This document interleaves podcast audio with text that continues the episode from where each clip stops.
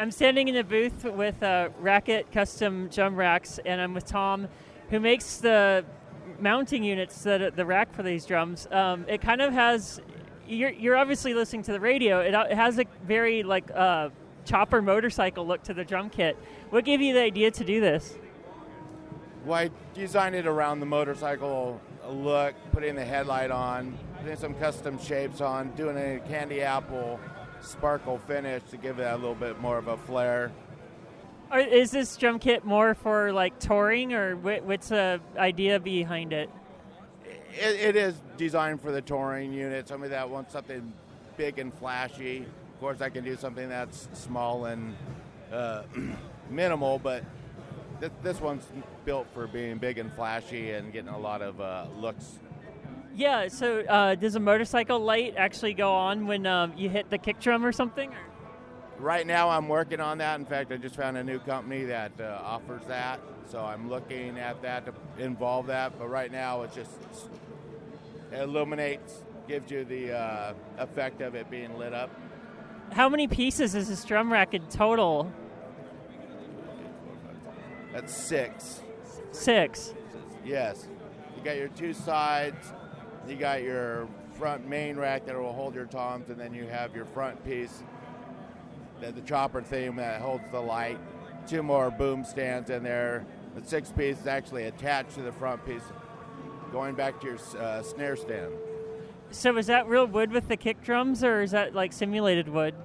This one is just a, uh, a laser cutout for to, to promote SoCal drums. Oh, okay if people wanted to get like a custom uh, rack, uh, how would they go about that? You go to racketdrumracks.com and check out my website. How long does an order like this? Uh, how long does it take to process if you order something like this? Because I deal specifically to that drummer that orders one, it's usually a three to four month wait. We design it, we get the approval, the customer likes something, we go forward, get it color coded. It takes about a three or four month process. Yeah, I would imagine ordering something online like this would be hard. So it's like a collaborative process between the customer and yourself. Right. First, we talk on the phone.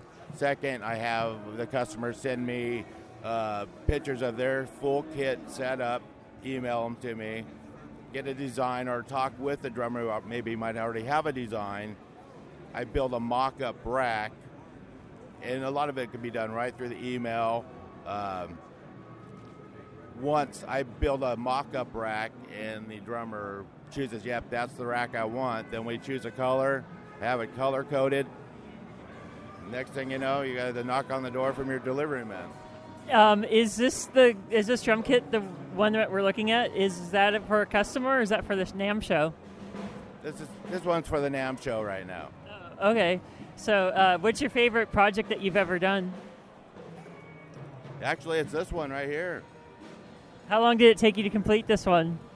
This one took me about uh, once I designed it and the concept through all the powder, uh, the color coding and everything. Took me about three weeks to put together. Okay, thanks Tom for joining us, and uh, have a good rest of your NAMM show. Thank you very much. You too, Heather. I'm at the Lanikai booth, and they make ukuleles, and uh, ukuleles have made a huge comeback. And uh, before, I think most people associated them with Tiny Tim, but now almost every indie band has a ukulele. Uh, can you explain the popularity of the instrument lately, or? Sure. Well, you know, I don't think that uh, it really has to do with a major artist out there. I think it's been mainly a grassroots effort for the last four or five years. If you type in ukulele into uh, you know YouTube search, you're going to get more than a million videos out there. So I, I think the communities that uh, that have started ukulele underground, YouTube, Facebook uh, uh, groups, I think that has more to do with it than uh, than the actual uh, higher end artists. Uh, very much unlike most of all the rest of the music industry. Yeah, yeah. So, um, what makes your uh, type of ukuleles unique? Uh, we do all sorts of different things. We we do offer the entry level for everyone, but uh, this year we're introducing a TunaUke uh, system, which uh, allows a, uh, a, ukulele to play in tune across the entire fingerboard. We're launching the first uh, first USB equipped ukulele to go into um, PCs, Macs, um, you know, Android devices, Apple products, and you can record directly into it without any external interface. We're also part of uh, uh, Kohala is part of our uh, uh, line as well. And so we have some really fun things, beautiful colored ukes, a tiki series, a canvas series, which allows you to draw on your ukes and stuff like that. We have everything for lots, you know, uh, we're fine tuned for the player itself. Well, the the ukulele that can connect to like an iPhone or a computer or whatever, does it have an electric pickup to it, or? Oh yeah, we use a Fishman Kula system. It uh, it actually yeah it, it, picks up right underneath the underneath the saddle, and you can plug it into an amplifier if you uh, if you want, but it also goes right into the computer. Yeah. Well, thank you very much for your time, and uh, long live the ukulele. Yes, thank you for having me. And we're in, in another booth at NAMM today, and it's uh, Perri Ink. Custom Guitars. He also has a motorcycle that's really impressive too. Um, how many guitars and how many motorcycles do you build a year? Um, right now, we have a shop in Hollywood on Melrose Avenue, um, and everything is built to order. So it really depends on how much work we get uh, and how much time we have. We divide our time up between the bikes and the guitars, and uh, really, it's a custom thing. So I could build one guitar a month. I could build ten a month. It just depends on whoever's buying at whatever time. But uh, everything we do is is handmade, custom made. It's a boutique thing, so uh, we do less, uh-huh. but higher quality. What makes what's the differentiation in your guitar work?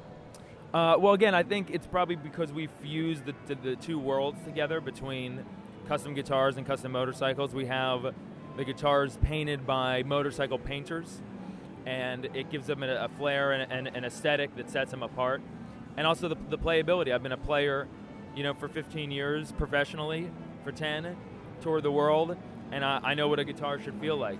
So that's how I build them. Yeah, and your paint jobs are quite striking. Uh, the the Cadillac Pearl that um, I was shown earlier, that is a it's understated, but it's a really bright and nice guitar. Thank you. Yeah. We, we, we did that for uh, my sister Christina Perri. Uh-huh. That, that that's her signature model, and she wanted something exactly like what you said something that was uh, subtle but striking. Yeah. Which band did you tour with? Uh, I started at 16 with a band called Silvertide, and then I played guitar with Perry Farrell for a while, and also a band called Shinedown, and then with Matt Sorum, um, and then a band called Sinai. I've been in a lot of bands, played with a lot of people. So, so how many, uh, on the, on average, how many uh, custom guitars and motorcycles do you build a year? Again, it changes all the time. Uh, this year I'm about to hit 25. Well, last year, uh, 25. Um, and the bike stuff, it could be three or four bikes. I mean, bikes take a long time. Yeah, yeah. And uh, so, yeah. What's your favorite project you've ever worked on? Probably, uh, probably this last one I did. It's called the Show and Tell Guitar, uh-huh. and it was built to honor uh, the first band and record I did and nail the tones used on that record. It's become a cult kind of favorite. Uh-huh. And uh, we're putting the band back together next month. So, um, really, I did it as like a tribute to that experience. And um, yeah, I was able to get a lot of sounds into one guitar. That's really, I love electronics. I love all the stuff that has to do with all that. So, um, you know, making a guitar as versatile as possible is exciting to me. How do you make put a lot of sounds into a guitar? Because it's only got the standard two dials and a. Um... Well, it's got a super switch that people oh, can't okay. see here, and uh, and obviously two very di- different pickups and volume and tone. But really, the super switch can allow you to uh, get sounds by tapping and putting pa- uh, the pickups in parallel and blah blah blah. Oh, that's really awesome. Well, thank you for time, Nick, and uh, have a good NAMM show. Thank you so much. So we're with Andy Graham, and he has Andy Graham in his. Uh, it was the best of NAMM awardee. Uh, it was. It's called the Slaperoo percussion. It's one of the neatest instruments I've ever seen in my life. Tell us about it. Okay, um, the Slaperoo percussion instrument. So it's a percussion stick. It's a, an electric instrument that uses a highly tensioned uh, steel steel band um, with a pickup that vibrates. So um, you hit, you basically hit it like a drum, but it's more like electric bass. Right? It's kind of in that. It's weird. It's kind of in that place between uh, drums and bass, like slap bass. It's an instrument that does, sounds like more like bass, but plays like a drum. And you can get a bunch of different sounds out of it. Like one of the things you were playing sounded really funky, and then it can go new agey as well. Yeah, it really depends on the style you play it with and uh, what effect you run through it. I use the uh, the funk wah effect to do a lot of the funky stuff, and then I got a real space sound to do all the more kind of new agey stuff. Do you sell these currently, or, or is this a rather new thing? No, it's a new thing, but we do sell them. They retail for $5.99, and we're blowing them out for half price at the NAMM show for the next five days. Oh, okay. Um, so, so um, how does it work exactly? Well, what I do is this uh, long. It's a long pole, about six feet tall. I lean it against my body, and it has a strap running along the front. And I hit it with a uh, brush drumstick like this, and then uh, by just by a series of strikes and releases of the band, you can get different patterns like that.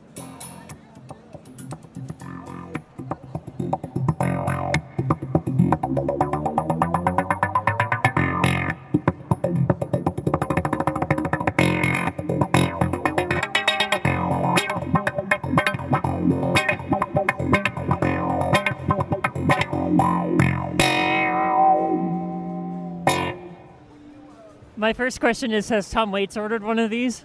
No, but he lives about 10 miles from me, so I'm really kind of surprised. Um, I'm sorry, my voice is going out. I'm really surprised he doesn't have one yet, but I'm working on him. And a couple of Mickey Hart as well, he lives near me. And Les Claypool lives near me, so I uh, got a lot of contenders for this thing right near my house. Any musicians that already have an order for this, or? Uh, we have Doug, Doug Wimbish has one. He came by the booth yesterday and did a demonstration. Steve Amani from India has one.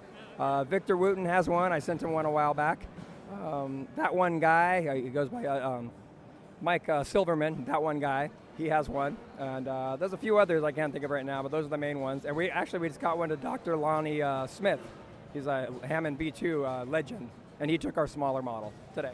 So, if anybody would want one of these, uh, where, how do you get, how do you get them? Uh, it's really a, a slap, slaperoo.com, S-L-A-P-E-R-O-O.com is our main site, and you can go there and you can get all the information there how to get one. For somebody that, since this is a new instrument, uh, what kind of um, what kind of musical training do you have to have? Is it more of someone that has played stand-up bass before that can play it well, or, or is it what kind of um, instrument training? Uh, you know, that's the cool thing about it is that can be a lot of different things. Um, um, someone who's classically trained, sure, can play melodies on it easier, but I'm finding that anyone with just a sense of rhythm, doesn't matter if it's really basic, uh, can pick it up and start doing neat things. Uh, kids like it for that reason. It doesn't require any real a previous skill or musicianship. It just requires a little bit of rhythm, and then you can take it from there. Have you ever put a violin string on it to see what it would sound like, or? Yeah, I've, t- I've taken a bow with some rosin on it one time, and it's really cool. It gets real spacey sounding. It's a little harder than a string because it's a flat strap, but you can do it on the edge, and you can get some really neat sustained tones that way. That it is an awesome uh, instrument, and I hope it you sell a lot of them. They're, it's a really cool, and I hope to hear them on a lot of albums. It would make things varied a lot. Yeah, I hope so too. Thank you. I, I have the feeling, especially after this NAMM show with the Best of NAMM award, I think we're. Uh, I think this is going to be a very interesting year. It's going to be out there a lot, and I'm going to be holding on for my uh, holding on for my life here. it's going to be good. Yeah. Well, enjoy the rest of the NAMM show, and it was nice to talk to you, Andy. All right. Thanks a lot, Heather. I appreciate it. I'm talking with Glenn Hefner from Avantone. Uh, they make microphones and vintage ones at that with uh, tubes and everything. Can you tell us about the microphones? Sure. Hello, everyone. In case you don't like my accent, I'll tell you I'm from North Carolina, but our company is based out of New York, and uh, the company's called Avantone Pro. And what we do is uh, we, we've been around since 2006, and we've been really lucky because we're relatively known around the world. Probably the, the most exciting thing about our microphones was shortly after we came out, we had a shootout in Nashville. A four time Grammy producer decided that he wanted to uh, let us use his studio, and he owned over a million dollars worth of microphones. He invited what he called the A Team. This A Team was a group of all of the best producers and engineers from that area around Nashville, and we had approximately 40 people that uh, showed up that evening. And amazingly, our microphones won literally in every category. The next day, we had all the music stores clamoring for our stuff, and within two weeks, we were completely sold out, and we literally could never catch up. Now we have a new owner, and the company's called Avantone Pro. It, used, it was once called uh, Avantone only, but we're con- we now always have stock. But the most exciting thing that came out after that shootout was Taylor Swift heard our microphone, and as she was doing a session, uh, her producer put that microphone up. She started singing, and about halfway through, she said, What is this mic? I can hear myself better than I've ever- heard myself. And she said, From now on, this is my mic. This is the only mic I will use. So for the last four multi platinum albums, the only microphone that Taylor will sing through is our Avantone Pro CV12 microphone.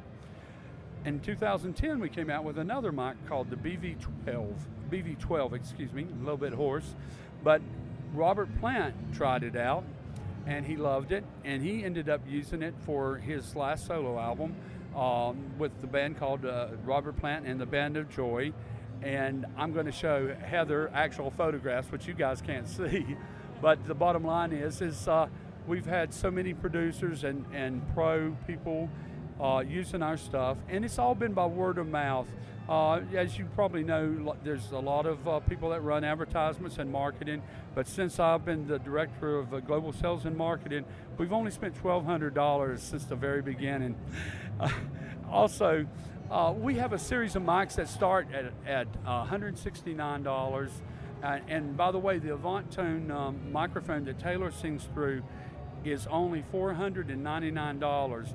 Prior to that, she was renting a, a microphone that she paid $230 a night for. And so that's been a really exciting part of the uh, part of our line. And we also, I should mention, we also make these uh, small secondary monitors called mix cubes. And mix cubes are devices that once you make your mix sound wonderful on your main speakers, you can switch over to this, and it will guarantee once you once you've made your adjustments on that, that your mix will also sound great on any type of small speakers such as computers, speakers, and so on. That's a good uh, product to have. I remember the founder of Motown had a setup where he would play back his Motown record he just cut into a car stereo, which is one speaker in mono, to make sure it also sounded great in that as well. Absolutely, and and we also, you know, not only do we sell these in pairs, but we uh, sell these mix cubes, which you can buy them with uh, amplifiers in pairs, or you can buy them without an amplifier and use your own amplifier. But we also sell them as a mono unit, and so so the people that just want to check it in mono, they can. And you know, if uh, I should mention that if you go to www.avantonepro.com. Uh, you can check all this stuff out, and you'll see my name there, Glenn Hefner, at the bottom. Uh, we really do believe in that music uh, is really important, and musicians are really important. That's why uh, we, one of the first things that I did when we started the company, when I talked with the original owners, as I said, we always have to tell the truth. And I read, read a book by Ray Kroc, and he, he said we uh, McDonald's sells a million burgers a day. I told our owners, I said, we're going to have to wait till we sell a million burgers a day because he said that, that that's when they started making the profit and they wanted to brag about it. We put more money into our products than any other company, I believe, out there. Uh, so we make a, a lot less profit, but we're making a microphone. We make microphones that sound incredible, and they continue to win shootouts against microphones that sell for many thousands of dollars more, and that's why we're known worldwide. Well, when I was impressed. Like I've heard my voice a lot of times on the radio and stuff, and um, I've never heard my voice like that before. I, I'm in the Taylor Swift camp on that. Well, thank you. I understand. Well, well, thank you so much for that, Heather. Because uh, you know, uh, it's kind of like uh, today. I've had Herbie Hancock's engineer come by, who's a big fan, uh, and he dropped me by a present. I hate to say it, but he but he dropped me by a bottle of scotch, uh, which I'm definitely not opening. But you know, I've had him come by. I've had a couple of major producers that drop by. They're just dropping by to say hello because they use our stuff. Um, can I just talk about the microphone itself? It's an interesting thing because it, it uses a tube, which you know in this day in digital technology, most of the time tubes are kind of not in use. Um, how did they come about that idea of using old technology, and did they blend it with new stuff as well? Well, you know, anybody that's using a microphone, there's generally two types of microphones. Well, three. There, there's the ribbon microphone, which you use for certain types of things, and there's what they call FET microphones. FETs are condenser mics.